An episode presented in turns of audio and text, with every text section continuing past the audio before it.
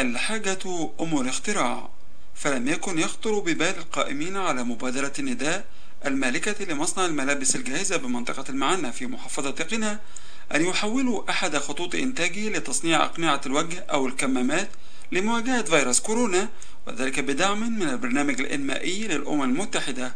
ملخص هذه الحكاية يرويها الدكتور وليد بريقع المدير التنفيذي لمبادرة النداء من قبل البرنامج الإنمائي للأمم المتحدة. بداية أزمة كورونا الفيروس المستجد اللي ظهر في الفترة الأخيرة. إحنا في مؤسسة النداء كل الطواقم اللي بتشتغل في المشروعات المختلفة بتاعتنا بعد الأزمة ما ظهرت اضطرينا إن إحنا نقعد عدد كبير جدا من العمالة حفاظا على صحتهم ولكن بدأ يجي لنا طلبات كتير جدا من المستفيدات بتوع مصنع الملابس الجاهزة والمشاغل العديد من القرى وفي قرية المعنى اللي فيها المصنع الأساسي إن إحنا عايزين نجيب كمامات والكمامات مش موجودة طب ليه إحنا ما نصنعش الكمامات وعندنا المكن وعندنا الخبرة إن إحنا ممكن نعمل حاجة زي كده لأن إحنا اتدربنا على حاجات زي كده وإحنا أثناء التدريب الخياطة والحياكة. الحقيقة كانت الفكرة ممتازة جدا في ظل أزمة كبيرة إحنا بنعانيها. من توافر كمامات أو من استغلال بعض الناس لأسعار مرتفعة للكمامات في ظل الأزمة دي. والحقيقة اللي خلانا نتحرك إحنا كمؤسسة الحرص الشديد جدا اللي جاي من المستفيدات اللي شغالة في المشروعات النداء إن هم عاوزين يخدموا الوطن وعاوزين يخدموا بلدهم بأي شكل. وقام البرنامج الإنمائي للأمم المتحدة من خلال مبادرة النداء بتدريب 600 سيدة في صعيد مصر على تصنيع كمامات عالية الجودة وأرخص بنسبة 80% من سعر السوق. وفي قرية المعنى بمحافظة قنا التقيت بمجموعة من العاملات التي يقمن بتصنيع أقنعة الوجه. تحدثنا عن تلك التجربة. إحنا بدأنا شغلة النداء من سنتين. كنا فرحانين جدا إن إحنا بنبني مصنعنا من أول يوم بدأنا نشتغل وتعلمنا وتدربنا في كل حاجة.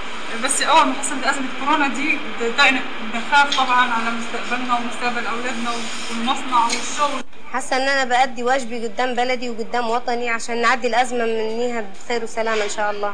وخاصة هنا الستات في الصعيد زيها زي الرجالة مش بتطلع غير وقت الأزمة. يشدوا الصعب هنساعد نفسنا وهنساعد أهالينا وهنساعد زوينا في البيت.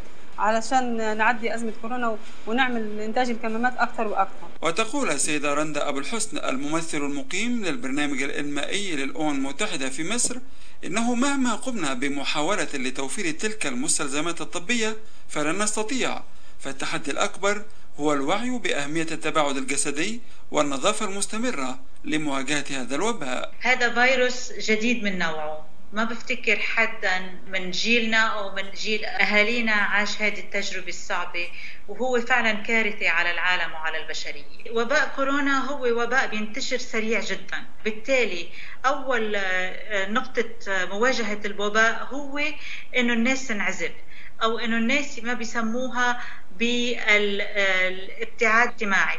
أنا ما بحب هالتعبير هيدا. أنا بفضل البعد الجسدي. لأنه بسبب وباء كورونا حصل تضامر وتضامن اجتماعي أكثر من ما هو بعد اجتماعي. كان هو بعد جسدي ضروري لحتى نتفادى انتشار الفيروس لأنه هذا فيروس سريع الانتشار وبينتشر بشكل لأنه ما بنقشعه لأنه ما بنشوفه ما بنعرف كيف بينتشر. بالتالي كان في تعبئة عامة إنه الناس ضروري جدا إنه جسديا تتباعد عن نفسها إنه تغسل أياديها بشكل مستمر وهذه الإجراءات لن تزول. حملة الكمامة حكاية حماية التي ينفذها البرنامج الإنمائي للأمم المتحدة في مصر من خلال مبادرة النداء وذلك في محافظات صعيد مصر من المقرر أن تمتد لتشمل 17 قرية أخرى بمشاركة أكثر من 600 سيدة مدربة جيدا لإنتاج مزيد من الأقنعة لمواجهة فيروس كورونا. من محافظة قنا جنوب مصر خالد عبد الوهاب لأخبار الأمم المتحدة.